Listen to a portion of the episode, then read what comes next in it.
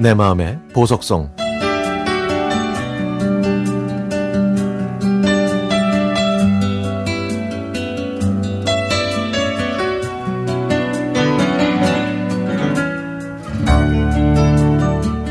9년 전에 친한 언니들과 함께 3박 4일 일정으로 캄보디아로 여행을 가기로 했습니다.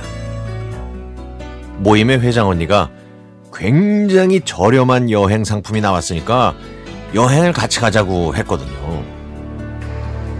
저렴한 가격으로 캄보디아에 갈 수 있다기에 모두 찬성했고 해외여행 경험이 없었던 저도 잔뜩 기대에 부풀어 있었습니다.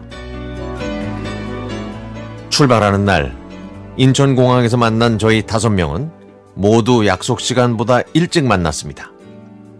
공항에서 짐을 붙이고 게이트를 통과한 다음에 면세점을 구경하면서 비행기 탈 시간만을 기다렸죠. 모두 해외여행이 처음인지라 혹시라도 비행기를 놓칠까봐 다른 곳에 가지도 않고 모두 모여서 기다렸다가 비행기에 탑승해서 좌석 번호를 찾아 앉았습니다. 공항 관계자는 탑승 전에 종이를 주면서 비행기 안에서 잘 작성했다가 캄보디아에 도착하면 공항에 제출하라고 하더라고요.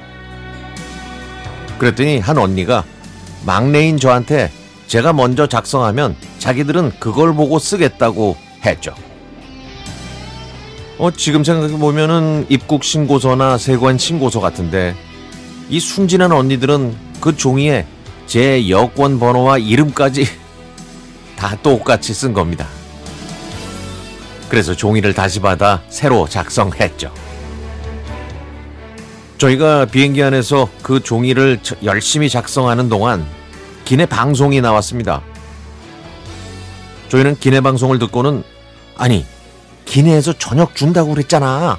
근데 벌써 도착한 거야? 저녁도 안 주고? 이러면서 불평을 쏟아냈는데 자세히 들어보니까 착륙하는 게 아니라 곧 이륙한다는 안내 방송이었습니다.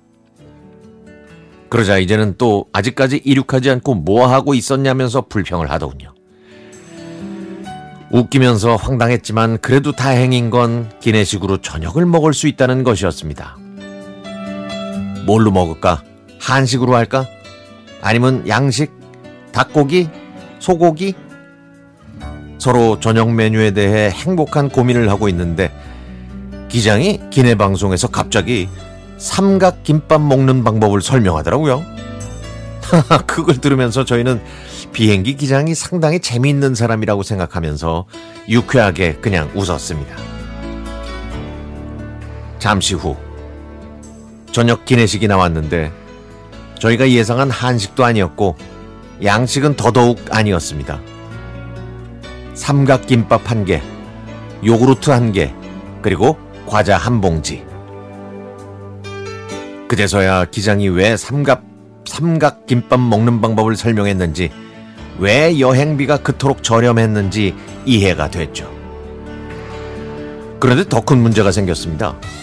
저희는 삼각김밥을 어떻게 먹는지 몰라서 결국 김 따로 밥 따로 먹을 수밖에 없었거든요.